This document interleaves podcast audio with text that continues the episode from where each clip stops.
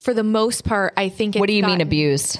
I think. A, Oh my god, did she just poop? yeah. With her Yeah. face. Yeah. I saw her eyes open. Oh, she's going "Mm." Howdy, and welcome to the Three Stride Podcast, where we take a humorous look at the equestrian world. Here are your hosts, Laura Fernandez, Julia Hansen, and Molly Heroy. Giddy up! Welcome back to the Three Stride Podcast. We have another special guest, Baby Reese. She's with us today. What's she doing right now? She's sleeping. You'll hear her grunt at some point, I'm sure. She's so cute. How- does, does she, she sleep a lot at this? Yeah. age? Oh, sleep yeah. a lot? Well, uh, some of them don't though. Newborns sleep a lot. Even if they're colicky or whatever. Uh, maybe less, but they should be sleeping a lot. They got to be. They got a lot of work to do. when do they start getting more active? They get more. They change so. When could she start joining the pod? When will Uh, she have something to say? Probably about 18 years. So it's something good.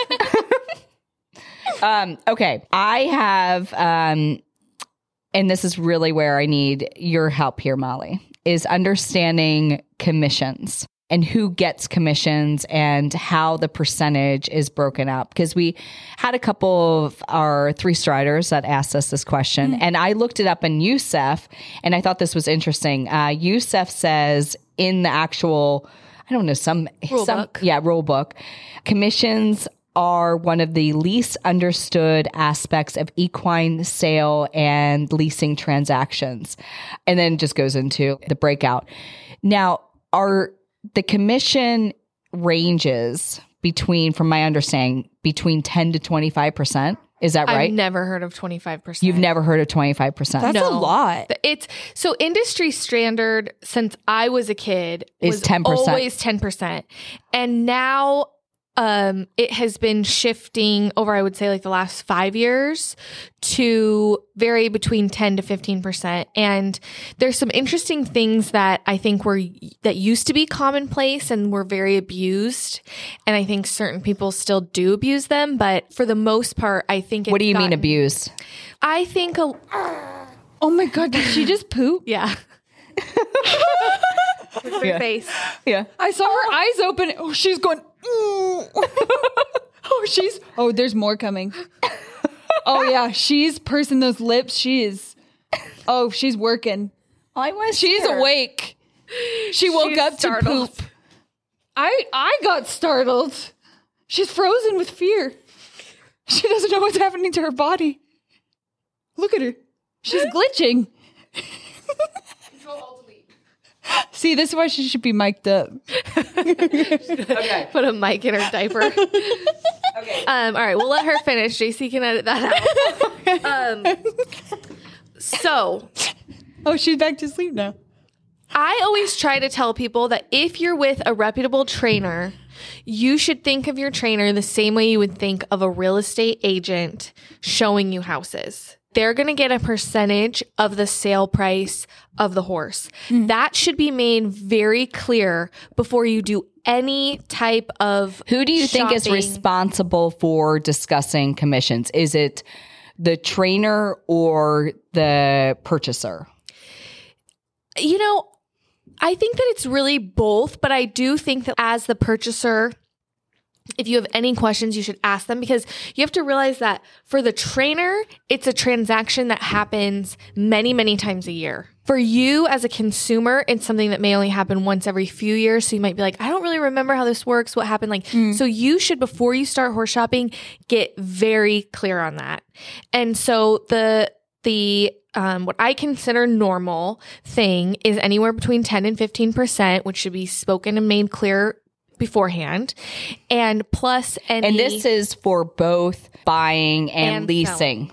and leasing. Yeah. Buying, leasing, and selling. and I do know that some because to find somebody a lease is just as much work basically. Oh, totally. Yeah. As buying a horse. So like I know some trainers that do like, okay, it's 10% on sales and 15% on leases. And I know some trainers who have like a sliding scale where they say, okay, anything under $75,000, I charge 15%. And anything above $75,000, I charge 10% because it's obvious, you know. like- Okay. But So- everything is really up to the the said trainer. Yeah, I to mean the trainer decide can say, their "Okay, I'm going commission. to charge you fifty percent," and you have to go, "Okay, yes or no," you Yeah. know. But Yeah. but it's just like real estate; they could charge you any percentage they want to. Like a lot of real estate brokers, if they're listing like a super super expensive piece of property, will take two percent instead of three percent because it's not that much more work than just a regular run of the mill house, and it incentivizes you to, you know what I mean? So Okay. all those things are not out of the um, normal. And then also, if you're traveling, all the expenses, cost, and usually like a day fee. Um, Okay, so say you go to Europe and you go with your trainer. It's you and your trainer going to Europe Yep. to try horses. And then you have someone that is with you showing all the horses. Do you give them Oh, a like the broker? Like the broker. no, so the if you go to Europe and you have your trainer and you go to like a big sales barn and there's a broker there that's going to show you this and take you to this passion, whatever, that person is getting paid by the seller. Okay. So this No, she's talking about like we have Yakum in Europe that scouts horses and will say, okay, we'll make the itinerary of we're stopping by this barn, we're trying four horses here, then we're trying six horses at this barn. He's the one that has all the connections and plans the even what- trip and or even trying what horses. Jet is doing is she's taking clients yeah. to So they would get the commission as well Yeah, as I your mean, trainer. if you're They would then- they would talk it would be The trainer, your trainer should be and the splitting that. then. Yeah, and the broker. like it shouldn't be like oh you get fifteen percent and you get another fifteen percent. That's not. no, they so they should but that split would it. really then push towards the trainer to have that conversation with whether it's a broker or someone that's showcasing Yeah, like the they horse. need to work all of that out. Okay. that's between them themselves. two to figure out. and then what about in barn sales? It's in my opinion, I think the same thing. I go back to the same thing as a real estate agent. You can be the listing agent and the selling agent, and both parties owe you a commission. I think. I don't think it's any less work. And so oftentimes in barn, it's delicate, and it even becomes more work. Um, where I think both parties, the seller and the purchaser, should still pay the trainer because Yep. it doesn't that to that trainer it doesn't matter really she's got to represent both of you and go back and forth and have the conversations with both of you and all those things a lot of times if it's an in barn um you know say it's a trainer that charges 10% normally and you and i are barn mates and i buy your horse she might give us both a little bit of a break and say okay instead of charging you both 10% i'm going to charge you both 7% but all those things should just the, the main thing and the main problem that people have had with commissions in the past is that it's not made clear. Well, Yeah. that's the thing. It's and then all of a sudden you're like, wait, whoa, whoa, whoa, I And owe you back- what? yes, Back in the day, people were so weird about it. I remember, like, my original trainer as a kid, it was like, okay, this horse is $35,000, and that includes commissions. And then the Yeah. trainer representing the ho- horse that's for sale would, out of that $35,000, pay the trainer who brought the client. But that muddied the waters because then it was not the client who ultimately is the one whose dollar it's coming out of Yep. having any understanding of what type or amount of commission that that trainer is making Mm-hmm. hmm or that your own trainer is making.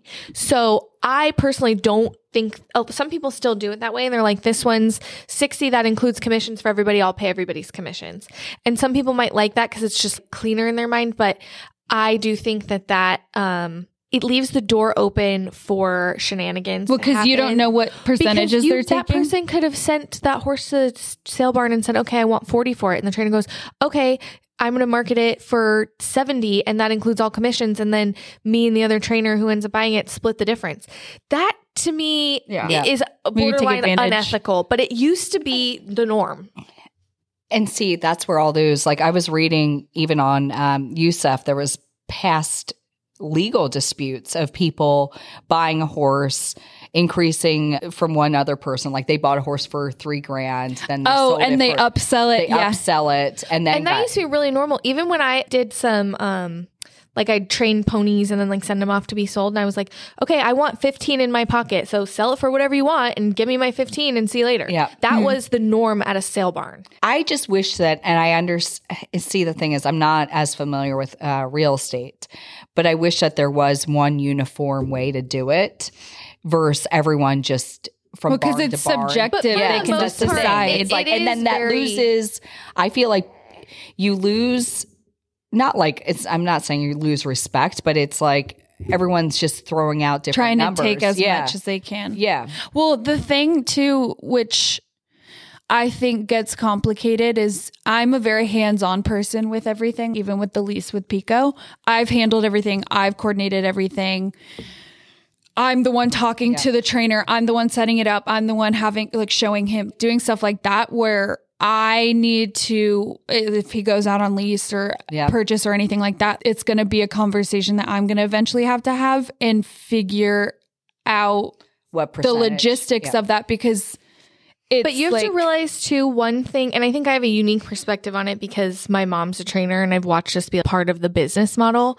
And I've had these conversations with my own trainer, whatever else. Like, it's not just the fact of the conversations and the sale and whatever else, it's also all the time in preparation of that horse up until then. Like, they I know, but I've done all the training rides on Pico and been the only one That's the riding him for thing, eight like- years. Yeah, it- I don't do training. That's where I'm like, Julia Ugh. has I, I do think the situation Julia is unique because she has been the only person on But they still took her to horse shows and coached her, and, Yeah. you know.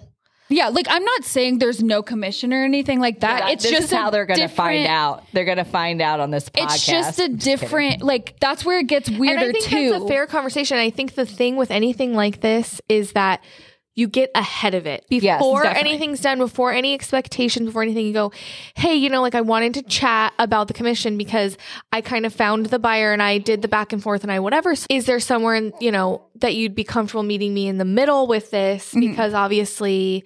I did a lot of Mm-hmm. diff- this. Yeah, it's like a hands-on. different. That's and that's where it gets complicated and different and confusing too because it's That's more rare though. That's a more rare Yeah. circumstance. and I'm just I just people like don't have to a be clue. involved and I know enough where I can be and Yes. you know keep tabs on it and stuff and it's not me trying to do it so I don't pay commission to anyone it's just I like I kind of Oh, yeah. like it it's fun for me it's marketing and horses Yeah, I enjoy no, it I think it's great. Should I put this on our Instagram?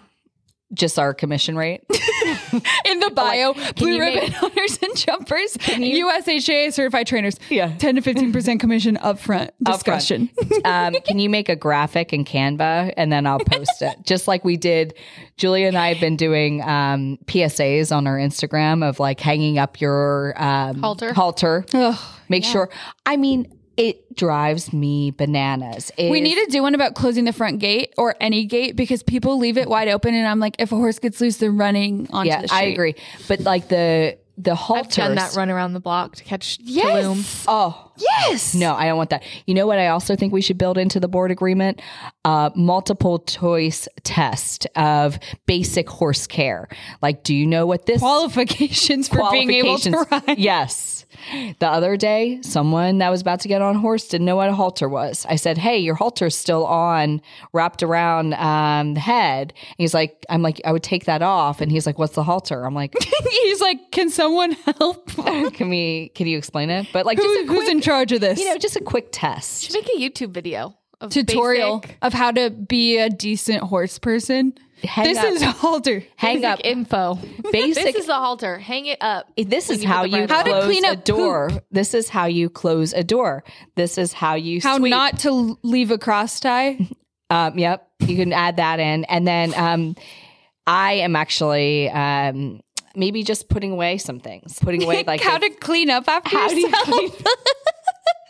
clean- That's another thing I timestamp for that in the morning too. Is I come in and then I I sweep, and so I want the barn to look nice for Armando and Alejandro when they get there. So I'll sweep sometimes. Picture you getting the leaf blower out. You're like, "Vroom." I was gonna say, don't you guys have a leaf blower? We do. Judy and then I loves to rake, blow the barn Then I out. Yeah. rake. Oh, It's so yeah. nice. I love it. I love it. Makes me so happy. Okay. Well, I hope this was educational about commission. Yeah, and I will say, just have the conversations before, not after, because and then be we've on the said same that. page. Yes. We'll say it one more time. Have it up front. Commissions are part of the deal. Yes. Lease and, purchase. Whether you're, yeah, what, and also when you're selling your horse, same thing. Be prepared to. Sell well, you have your to factor horse it in. and then get a bill for whatever your trainer charges, usually between ten and fifteen percent. Typically 10 Coming to out. 15. The Canva graphic is going to be coming out for this one. Send a barn email with it. No, yeah. Can't wait for that response. Um, okay. Uh, catch new episodes every Tuesday and follow us on all social channels at the Three Stride Podcast.